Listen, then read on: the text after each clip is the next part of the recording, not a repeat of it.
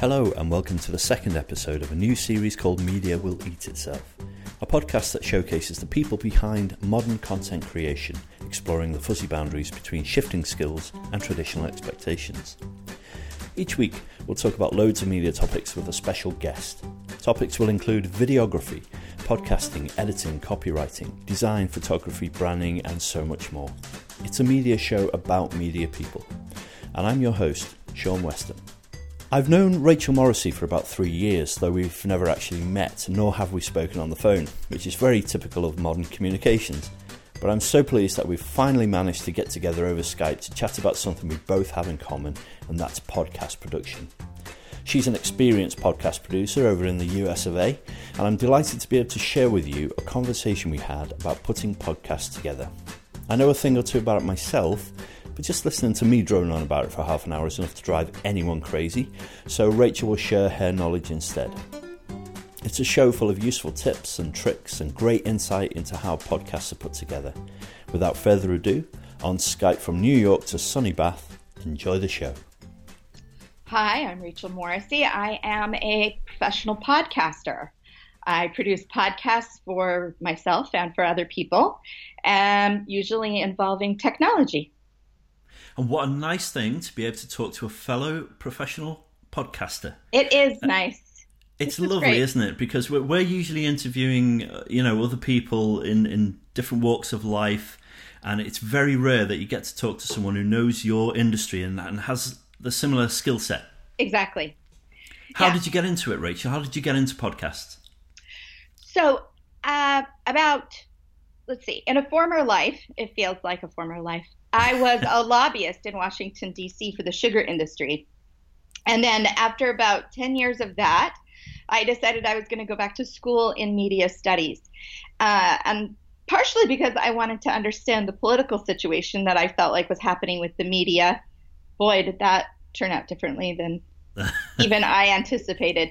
But yeah, um, but I, I went to school in media studies and they you had to do a practicum and I've always, always, always loved uh, radio stories.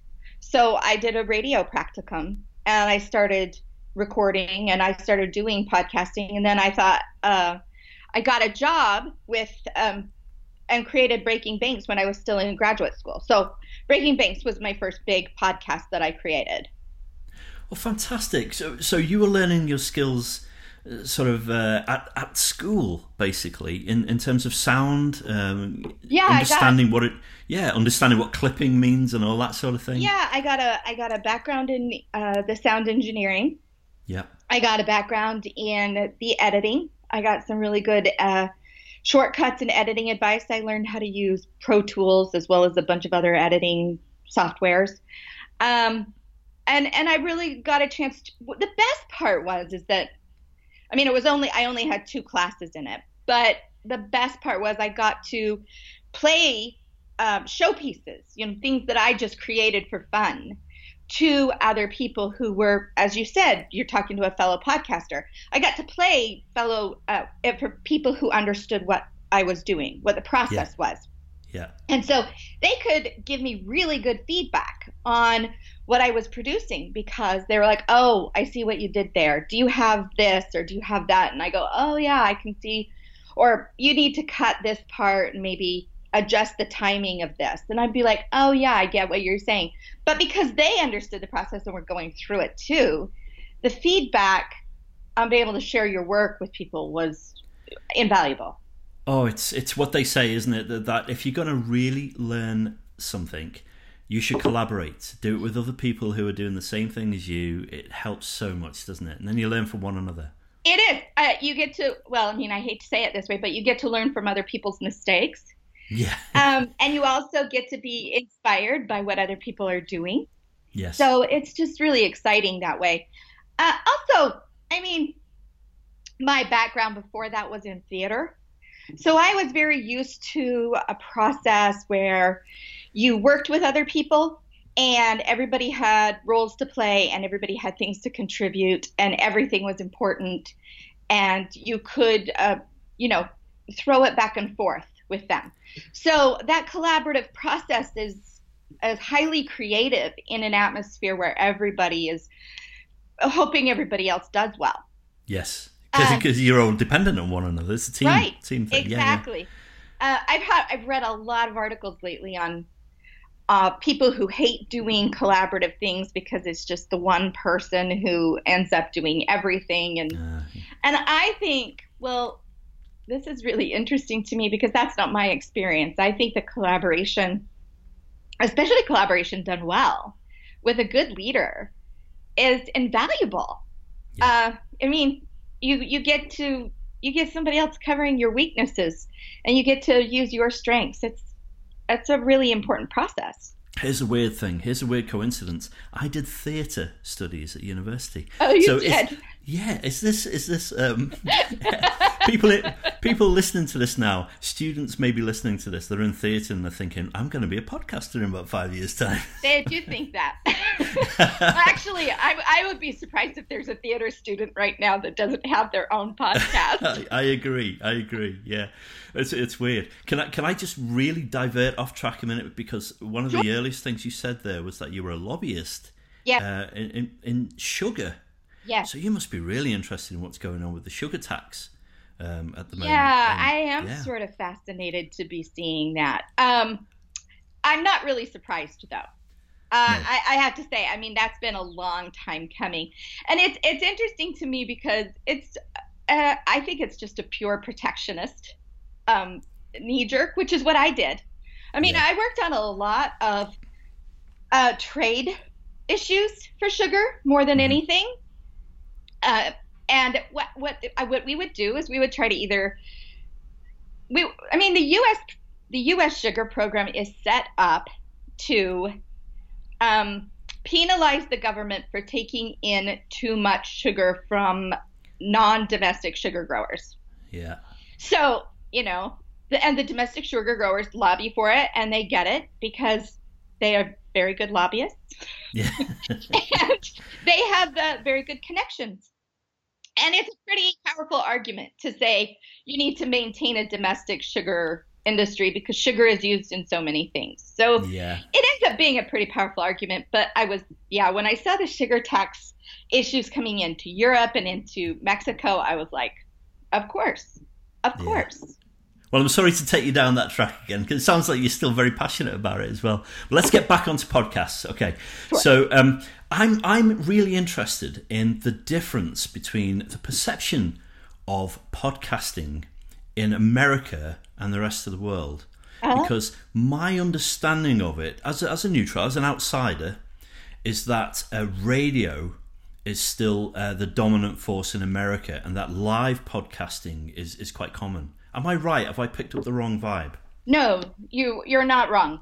Well, it isn't. It isn't even so much that live podcasting. I mean, live podcasting is going on, but um, a lot of podcasts uh, aim to end up on a talk radio station. Mm.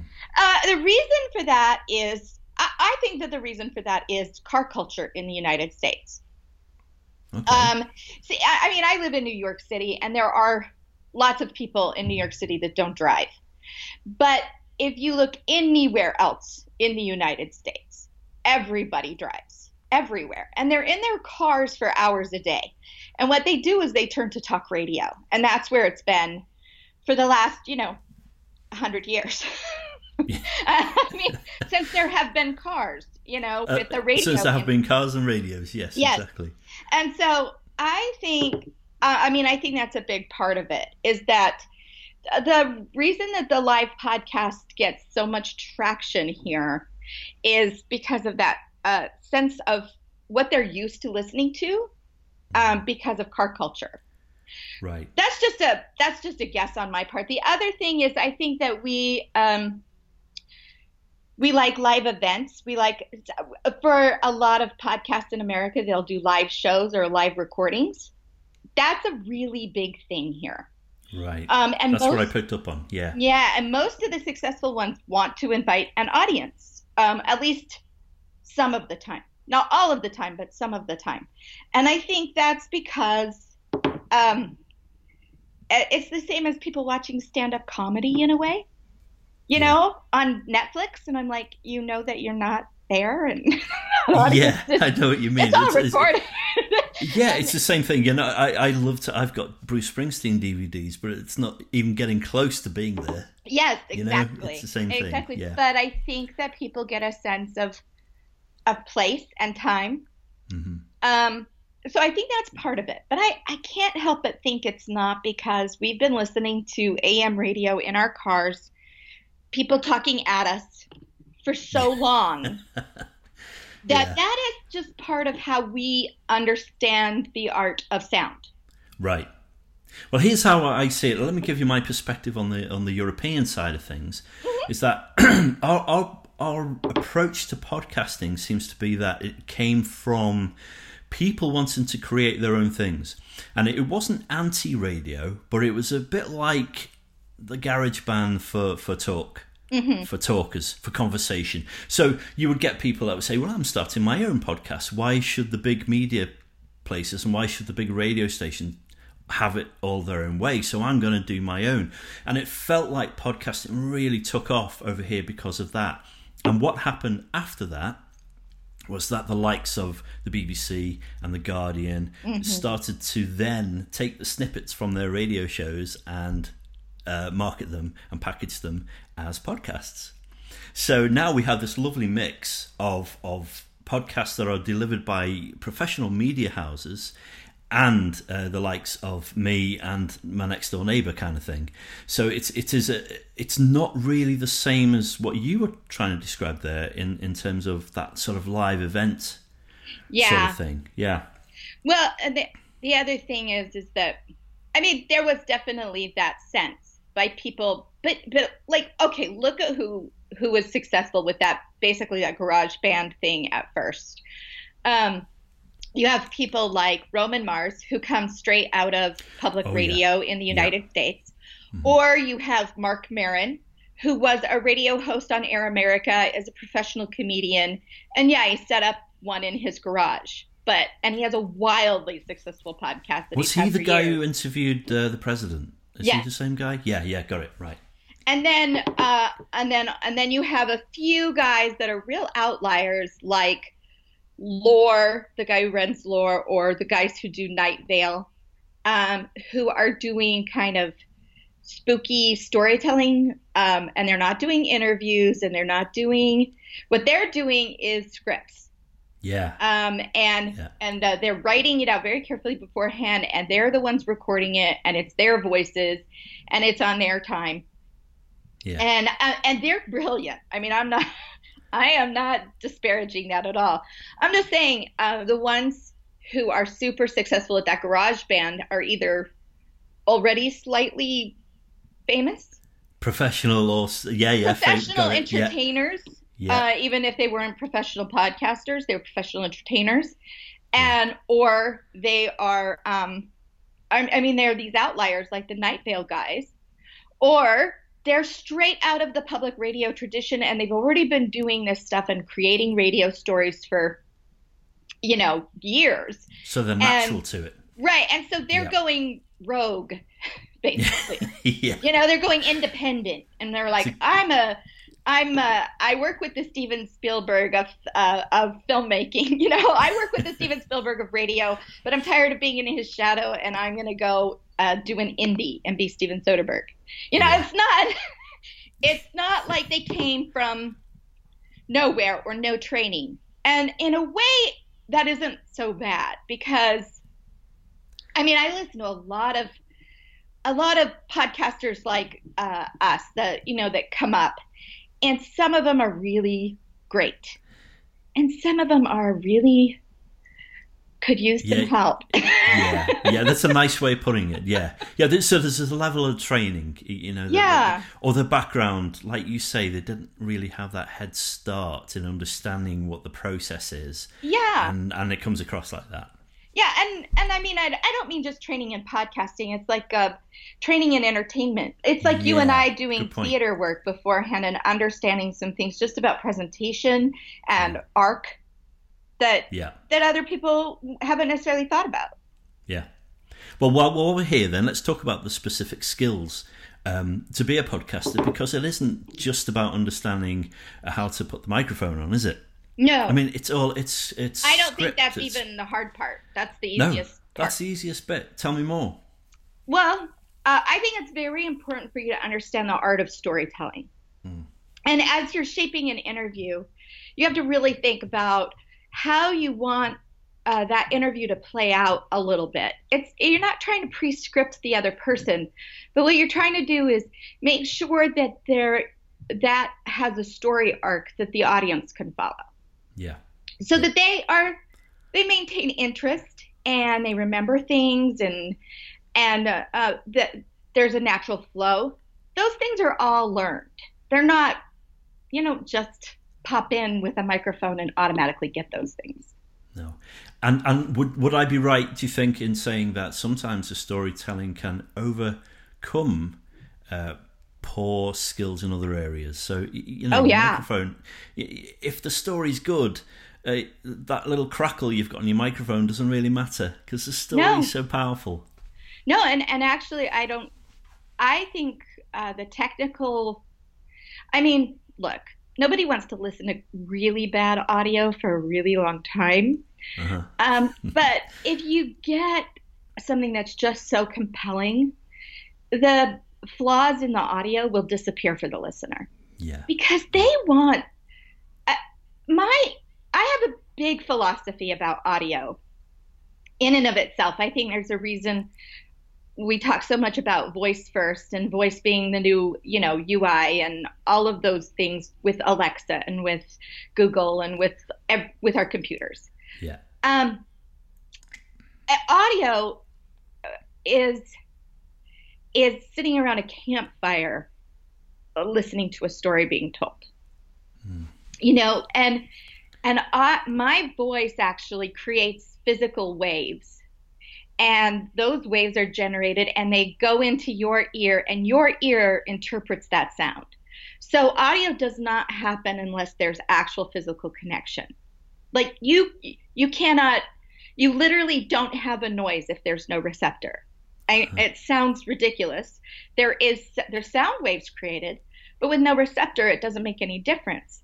And so with audio it's physical you're physically being uh, you know it's a physical touch it's a physical uh, experience Yeah. It's And- a feeling. It's and a feeling. and you feel it yeah. you feel it so deeply. And because you don't have visuals to distract you, when a good storyteller is only using audio, they're creating the visuals in your mind.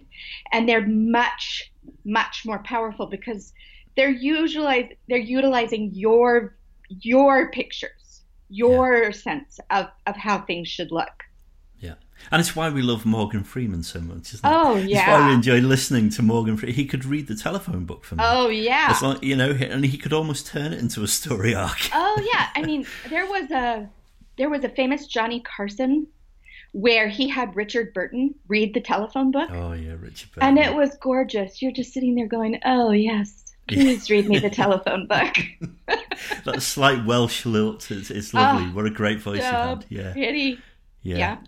But and, and so, what are you like then when it comes to um, putting that, uh, anticipating what the story is going to be ahead of time? So, what are you like when it comes to scripting? Are you an obsessive scripter, or do you like a little bit of that spontaneity as well? Uh, I prefer with a lot of people a little bit of spontaneity. I find that if you overscript people, they're not as honest. Yeah. Uh, so what I would do, I would do a lot of research on my guest. I would put forth a lot of prep questions for them Mhm. uh, to get them in the mindset of what we were going to be talking about. Yeah. And then I would uh, craft questions to basically go over the story of what they're doing. Um, but I I found that if I overscripted them or told them specific questions, they would script answers for themselves. Yeah, and then it would sound like they're reading from a piece of paper or something. well, right? they are reading from a piece Yeah. of paper. and, I didn't want to say it, but yeah, and, you're right. and it's so flat. And it Yeah. sounds, I mean, the PR people loved it. They were so angry. They would get so mad because they wanted those scripted pieces written. Of I mean, they they, wanted it. They it's so safe for them. And Mm. PR people I am going to get in so much trouble for saying this, but PR people are they're not interested in interesting. They're interested in um I mean boring is safe. They like Let- boring. Let's just say they, they've got their job to do. They do have their job to do Yeah. and and nobody likes a surprise Hmm. that's bad. Uh, in PR especially. Yeah. But uh but they will script so boring works for them. Yeah. you know, oh, he said all of the right lines that we prepared. That's a success for them. But for the listener, it's not because the listener knows it's been canned and they aren't interested. They turn it off. Um, I just think that listeners just tune that stuff out immediately, almost as fast so. as I do when I'm editing it and thinking, oh my God, this is as flat as it Yeah. is. Uh, but Yeah. yeah. And, and, and then, of course, there's all of those other things as- aside from scripting that you and I both know. So there is the, the editing part, there is the commissioning. It's actually organising the interviews as Oh a producer. Um, oh my goodness, it's huge. It's I- huge, isn't and it? you would you would sit there and you would think you had an a, a, an interview arranged, and then you would get a note back from usually someone in PR or somebody in the company hierarchy that needed to double check it, and so you had to reissue everything you had just done with one person for the next Yeah. level up and get it approved and get it renegotiated and then make sure they understand it and make sure everybody has everything right. People think red that tape the, on red tape on red tape. there's always bureaucracy. Yeah. And then on top of that, there's always, uh, you know, the misunderstanding or the uh, the guy who's like, well, I'm going to say whatever I want, or and then calls you back and says, please edit that out. I will still Ah, get fired, yeah, or I've- I'll I've still be so in many. trouble. Yeah, you're, Yeah. Like, you're like, I. Well, I've had to play. I, I've played hardball in the past as well because you know it, it- they've agreed to the interview. They've even signed a piece of paper that I wanted them to sign. So to come back three days later when the podcast has actually been published oh yeah. and say I can't say that anymore, and then you've got to kind of still be nice but say I'm sorry that's gone out. yeah. You're There's like, no coming well, back on that. Yeah, I've already published it. yeah, And they're like, can't you take it back and edit it? And I'm like, no, no, and no, you I can't. And and also, I told you, you know, we told you that this was happening. Yeah, but it seems that I, I don't know. There's a perception of podcasts as being different, more malleable, perhaps, and more. I can take it back, but it's not. It's like a newspaper's been published, the book's been published. You've been on Johnny Carson uh, live on Saturday night. You can't take it back. Well, they think it's like a Facebook post. And let's Where be honest, we know that can't really yeah. be taken back either. no, you can't get rid of anything on Facebook. No.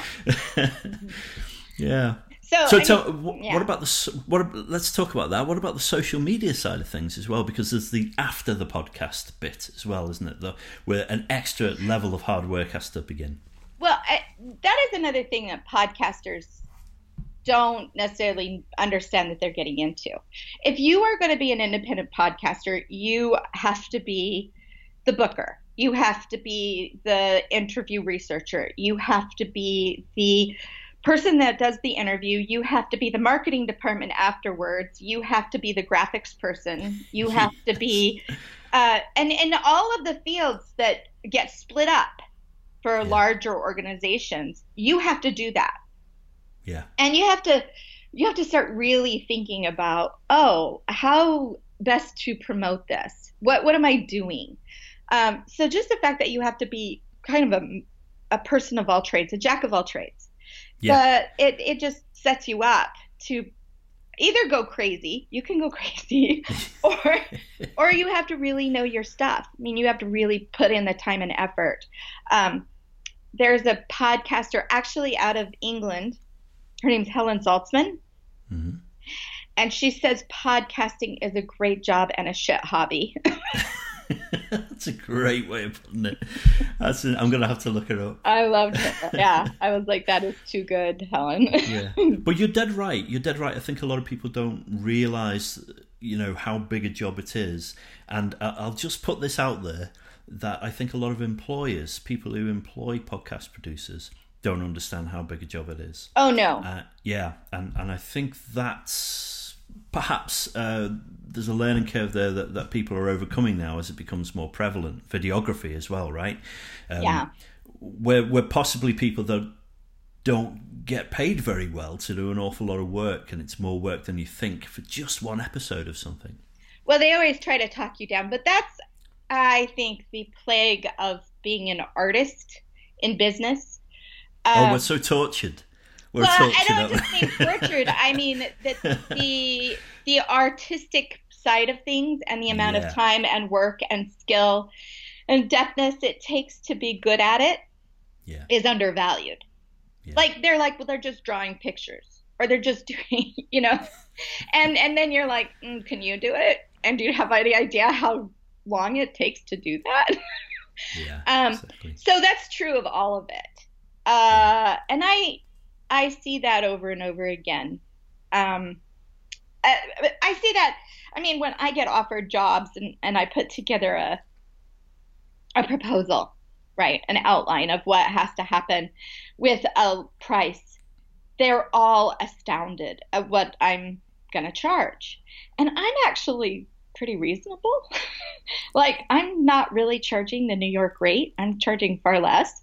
Right. Um, and I I go, still well, here's a few yeah. people that you can go talk to, and they start going around and they realize, oh, all of them are charging this, and it's because this is how much work it takes, and this is how many hours it takes, and this is the amount of organization it takes, and this is yeah. the amount of skills that you're asking me to employ. It's yeah.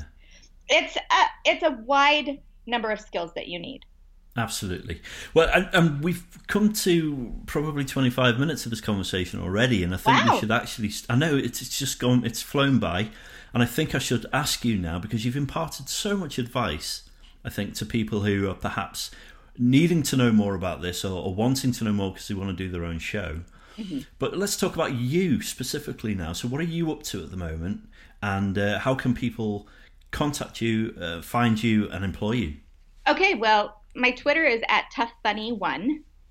And that's because it was the name my mother called me. I had no idea that was going to become a professional moniker. I believe you can uh, change it, but, but I think you I can. might have to actually, but it still works. That is right? what it became. It, I've had it forever, so I I just didn't realize. Um, and then my email address is rachelmorrissey at gmail.com. Um, okay. So that's how you can reach me. And uh, I will right put now, these links in in the description as well for for people to find you. Great. Um, right now, I am going to be working with Jennifer Sturtle. Um, we're putting together a podcast for her called Castle in the Sandbox. And it's going to be all about the people who are inside of large organizations and innovating from within. People Ooh. who are really changing the dynamic of that. I like um, the sound of that. Yeah. yeah. I think it'll be interesting and fun. And Jen has a real light spirit. She's really fun. Um, and then I am going to be starting my own show. I have actually two that are in the works with other people. Yeah. One is uh, I'm looking for grant money to fulfill because it's going to require some travel. But mm. it is all about uh, the people, I call it the helpers. It's all about people who are actually trying to make a difference in their local communities. Because let's face it, I mean, the United States has a serious political nightmare going on, and and yet people people are reaching out and doing what they can where they are, and I think it's important to highlight that right now. Um, yeah. So that's on a totally different bent, and that's very storytelling oriented. I'm very positive. It sounds positive. Yeah, well. yeah. I want to put out something that is very positive. Hmm. And then my other friend and I are doing one on uh, on politics, which may just drive me crazy. Well, but drawing on your background, so yeah. so that is good. Yeah, do what you know. They say. Yeah. Yeah. So we're yeah. going to be, but we're going to be looking very much at lobbying in Trump's world, like Trump's Washington, because they, it's a it's a different animal than when I was there. Lobbyists used to write a lot of the legislation, and they would they would be very responsible to do it, and they're still doing that, but the access is completely different, and right. and the the ideologues have really are really running the the show. yeah. And it's it's a different animal. So, so what, what, what are your timescales on on these new podcasts? Well, then, when, when can we uh, expect to hear them? We're gonna hear you're gonna hear the Castle in the Sandbox coming in May. Yeah. And very soon. Yeah. Uh huh. And the Helper should be coming out in the beginning of July. Brilliant. And the political one, my friend and I are are trying to figure out time schedules on still, but it's in the works. Great. Well, thank you so much for joining me. I could have I could have talked a, a, another couple of hours. Uh, I know and, we and, could have just chatted forever. I know. So so thank you so much anyway, and and, and for imparting your wisdom to, to the masses. Let's hope some uh, we get some brand new podcasts based uh, on this discussion. That would be awesome. That would be. I would love it. I can't wait to hear back. That was Rachel Morrissey, if you've had fun listening, feel free to rate the show on iTunes or leave comments in whatever podcast player you use. I look forward to the next episode already.